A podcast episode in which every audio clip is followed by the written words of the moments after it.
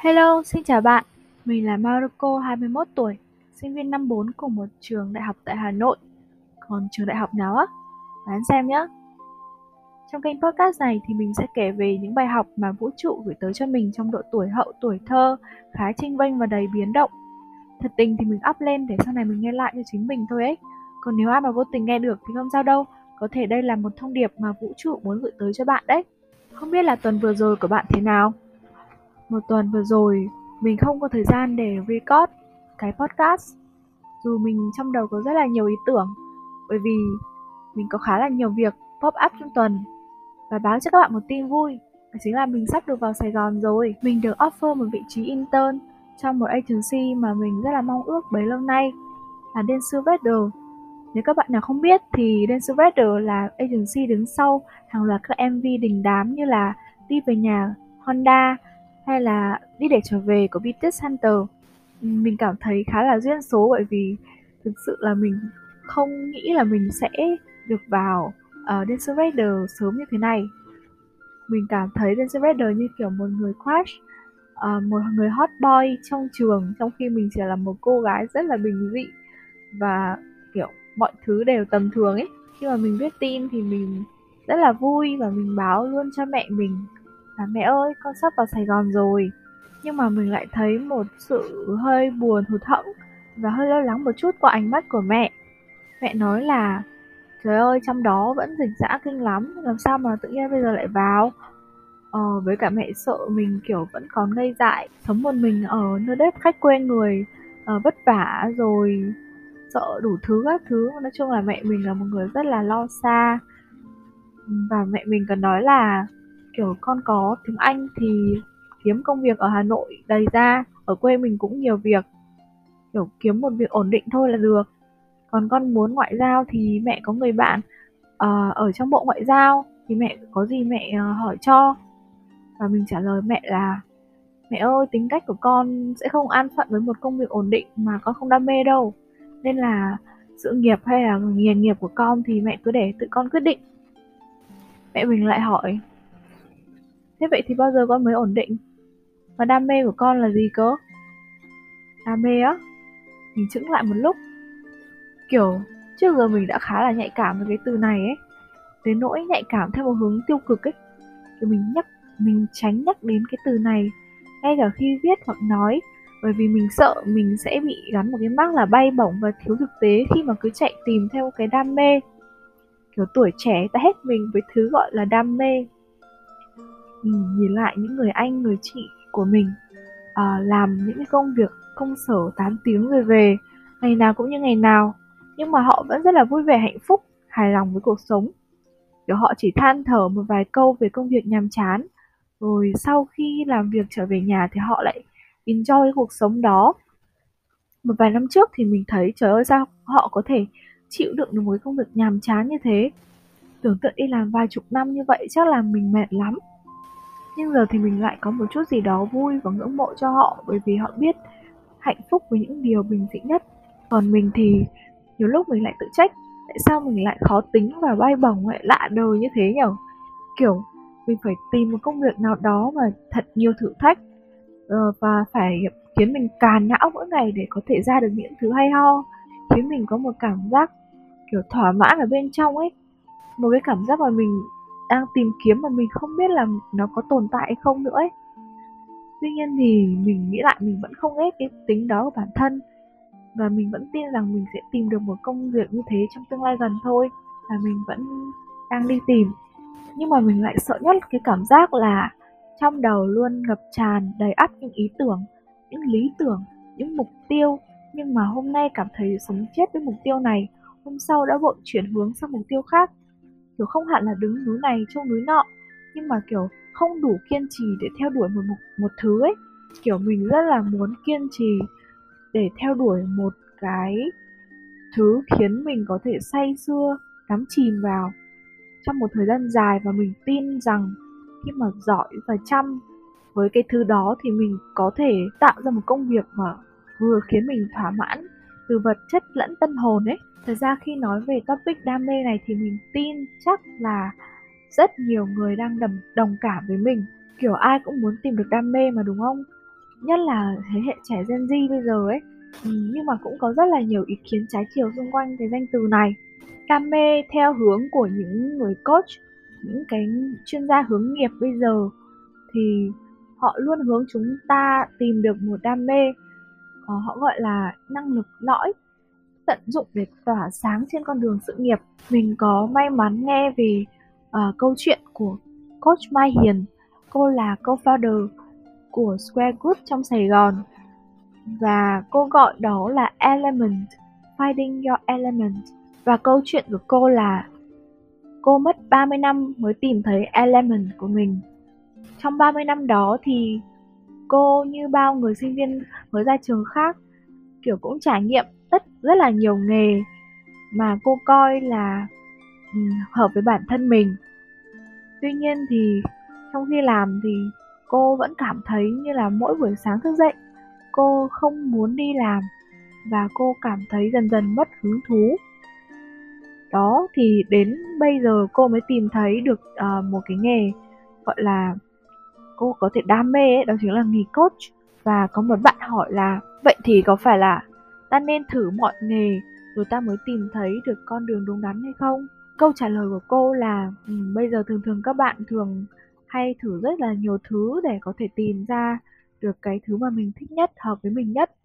Nhưng mà như thế thì nó lại giống cách của cô ngày xưa mất rất là nhiều thời gian mất 30 năm. Thế là um, sau đó cô mới suggest cho bọn mình một cái cách đó chính là so sánh. Mà trước tiên thì mình phải uh, hiểu bản thân mình. Như cái việc quan sát bản thân trong cái podcast kỳ trước mình nói á là mình cần phải quan sát những cái hành động những cái behavior nhỏ nhất của bản thân để uh, hiểu bản thân rằng là mình có điểm mạnh gì điểm yếu gì có một cái tài năng gì kiểu hơi hướng thiên bẩm một chút hay không. Ví dụ như là hồi cấp 2 thì mình ngay hồi lớp 6 ấy mình đã rất là thích làm video. Hồi đấy thì mình và crush của mình ở xa nên là mình không có tặng quà được. Thế là mình nghĩ ra cách là uh, làm một cái video chúc mừng sinh nhật. Hồi đấy thì chả có ảnh crush để ghép vào với mv âm nhạc hay gì đâu á. Mình tìm mọi thứ kiểu để biên tập lại một cái video funny và ghép giọng mình vào ấy và tự học cái phần mềm hồi đó gọi là Photoshop Producer rất là cùi bắp. Nhưng mà cái cảm giác mà mình làm ra một cái video và ra một cái thành phẩm ấy, mình cảm giác là rất là vui sướng. Kiểu trong mình nghĩ là mình vui hơn cái cảm giác mà crush ừ, nhận được món quà bất ngờ ấy. Đó, xong là ừ, sau này ờ, đến lên cấp 3 để lên đại học mình vẫn làm video. Mình thì mình không làm theo các kiểu chuyên nghiệp đâu. Kiểu, mình cũng không có thời gian để học chuyên nghiệp. Nhưng mà có một lần, một người bạn của mình nhận xét rằng là mình biết cách, gọi là, đưa cảm xúc vào trong video, kiểu biết cách biến tấu xào nấu làm sao để video có thể lột tả được rõ nhất và đúng nhất cái cảm xúc của mình trong đấy. Đó thì đấy cũng có thể là một cái năng lực thiên bẩm của mình chẳng hạn. Thì các bạn hãy cứ uh, quan sát xem là những cái nhận xét của người bạn của mình hay là những cái xu hướng mà mình hay theo á đó thì xem là mình có điểm mạnh gì và điểm yếu gì và mình so sánh với cái nghề nghiệp mà mình đang theo đuổi, mình đang muốn theo đuổi xem có hợp hay không. Thì hồi đó, sau khi một vài nghề nghiệp mà cô bỏ bởi vì cô thấy không hợp, thì cô mới biết đến nghề copywriter trong agency. Và cô chỉ đọc qua cái job description là copywriter là viết nhiều, đúng không? Viết lách các thứ và cô ngày xưa thì cũng rất là thích viết lách, thích viết văn, thích làm thơ nên là cô May dần đã chọn luôn cái nghề copywriter.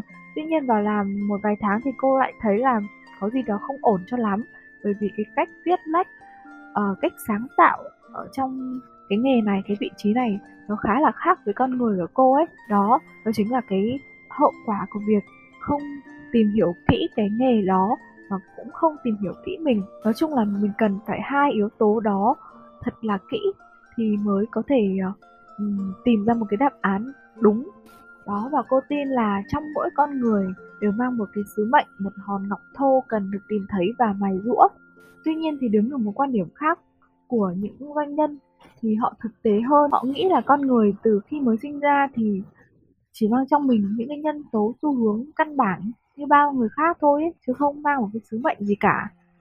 Những người có tài năng thiên bẩm như là nghệ sĩ trên báo đài thì chiếm một tỷ lệ rất là ít nên là uh, mình có nghe một podcast của Việt Nam Innovator và khi được hỏi về một câu quote hay là một lời khuyên gì đấy mà anh ấy không thích nhất thì anh ấy đã nói là lời khuyên hãy đi tìm đam mê. Bởi vì theo anh ấy thì đam mê không tồn tại mà phải tự mình xây dựng cái đam mê đó trên cái nền tảng những thứ ta có năng khiếu cộng với sự kiên trì bền bỉ của ta ấy nó mới trở thành một thứ có thể gọi là đam mê. Hôm trước thì mình cũng tình cờ nghe một podcast những câu chuyện làm ngành về cái đam mê. Thì theo chị um, sở thích cộng với năng lực cộng với thời gian để kiểm chứng.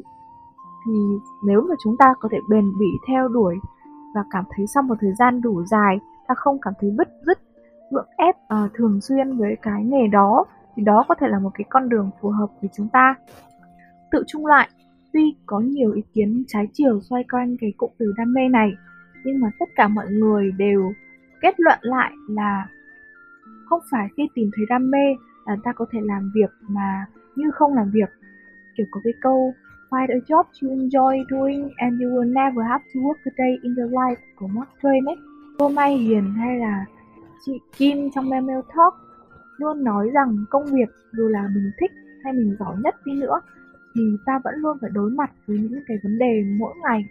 Vấn đề là không tránh khỏi, kiểu, những căng thẳng hay là những sự việc nảy sinh. Và nhiều khoảnh khắc ta cũng muốn bỏ cuộc. Và hoài nghi về cái đam mê, về cái cái nghề đó liệu có hợp, thực sự hợp với mình hay không ấy. Mình thì mình cũng rất hay so sánh công việc với tình yêu. Kiểu, mình cảm thấy chúng ta là giống nhau nhá. Đam mê cũng giống như kiểu ví oan ấy. Mảnh ghép định mệnh của đời mình nếu mà mình cứ để tâm quá vào việc tìm cái gì one cho mình mình sẽ luôn hoài nghi với những người yêu hiện tại của mình ấy. Ờ, không phải những người hiện tại, ý là người yêu hiện tại của mình ấy. Và kiểu mình luôn tự hỏi là, this, is this the one? Và do vậy là mình nghĩ tình yêu cũng sẽ mất đi cái vẻ đẹp vốn có của nó. Thì cái tình yêu ngày xưa của ông bà ấy, mình nghĩ đó là một quá trình của sự vun đắp, nuôi dưỡng và kiên trì thì mới có thể cùng nhau đi đến cuối đời được. Cũng giống như cái mà chúng ta gọi là đam mê. Thì mình cần phải uh, kiên trì và cần phải nhẫn nại một chút với cái công việc hiện tại với những cái problem này sinh ra. Mà câu hỏi đặt ra là vậy thì mình nên kiên trì đến bao giờ? Nếu cái công việc đó thực sự không phải hợp với mình thì mình có nên kiên trì mãi mãi để kiểu kiểu đi đến cuối đời luôn không? Mình nghĩ là không, bởi vì nhiều khi mình cứ cố chấp, mình kiên trì với một công việc mà thực sự không phù hợp với mình ấy, thì nó sẽ ăn mòn cái tâm trí mình rất là nhiều. Cái này thì mình thừa nhận là mình đã từng trải qua gần đây thôi, và những người bạn thân của mình cũng đang trải qua cái vấn đề này. Mình xin phép được chia sẻ câu chuyện của một vài người bạn của mình nhé. Từ hồi đại học thì bạn của mình đã quyết tâm và gọi là tập trung theo đuổi cái ngành logistics đó và nó còn học cả một khóa học logistics và cuối cùng thì nó đã đỗ vào một cái tập đoàn logistics rất là lớn của thế giới. Và mình rất là vui cho nó vì đã có một công việc uh, đúng với những chuyên ngành của nó. Tuy nhiên thì gần đây nó lại nói với mình là nó cảm giác mỗi sáng thức dậy nó không còn muốn đi làm nữa bởi vì công việc nó kiểu giấy tờ và lặp đi lặp lại mỗi ngày ấy tức là nó cảm giác nó không phù hợp với cái tính cách của nó và nó muốn sau Tết cũng vào thành phố Hồ Chí Minh để tìm một cái lĩnh vực khác mà hợp với nó hơn.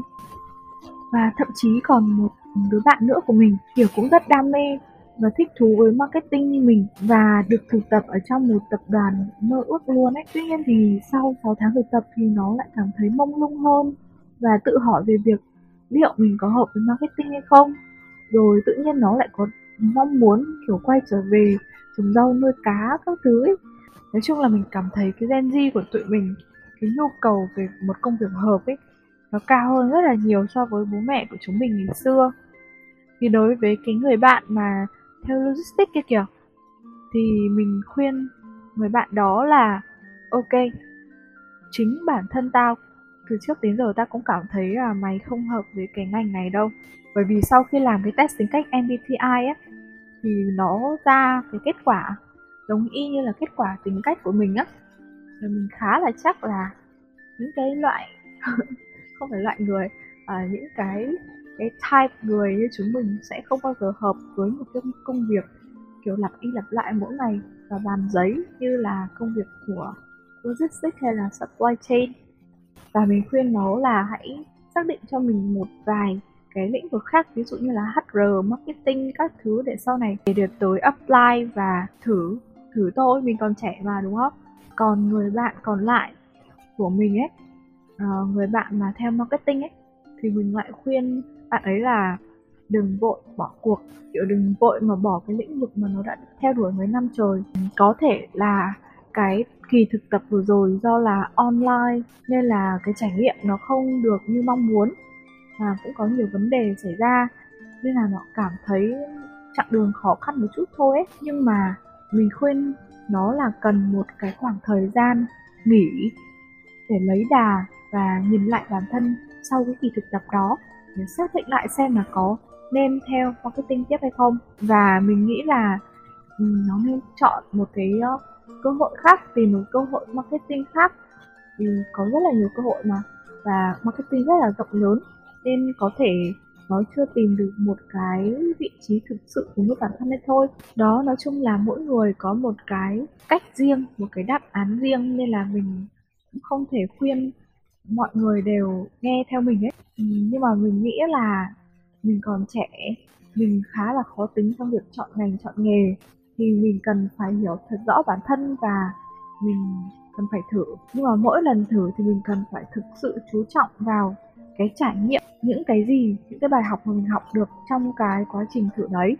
Và hiện nay thì mình thấy cái việc ừ, giới trẻ bọn mình có xu hướng tìm kiếm đam mê ấy, nhiều bạn tự nhiên lại sẽ có cái áp lực là, và thậm chí là cảm thấy trầm cảm khi mà mình chẳng có cái đam mê gì, mình chẳng có một cái hứng thú gì với một cái ngành gì cụ thể cả ấy.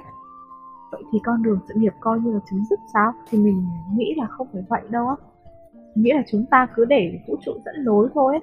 công việc nào cũng được, chỉ cần chúng ta đặt vào nó 100% nỗ lực và nghiêm túc thì chắc chắn là chúng ta sẽ tìm được một cái đáp án. Đáp án ở đây có thể không phải là đáp án đúng, có thể là đáp án đó là một yes, đây là đam mê của mình. Nhưng mà cũng có thể là no, đây không phải là thứ hợp với mình. Nhưng mà ít ra là mình loại được một thứ rồi nhưng mà để chúng ta không phải thử quá nhiều đáp án và mất quá nhiều năm ví dụ như 30 năm như là cô Mai Hiền lúc nãy mình vừa nói. Thì mình cần phải khoanh vùng những cái đáp án đấy những cái lựa chọn đấy làm sao để phù hợp nhất với mình. Và mình thử trong những cái option kiểu mình nghĩ là từ 4 đến 5 là nhiều nhất rồi ấy. Ừ, podcast này thì cũng khá là dài rồi.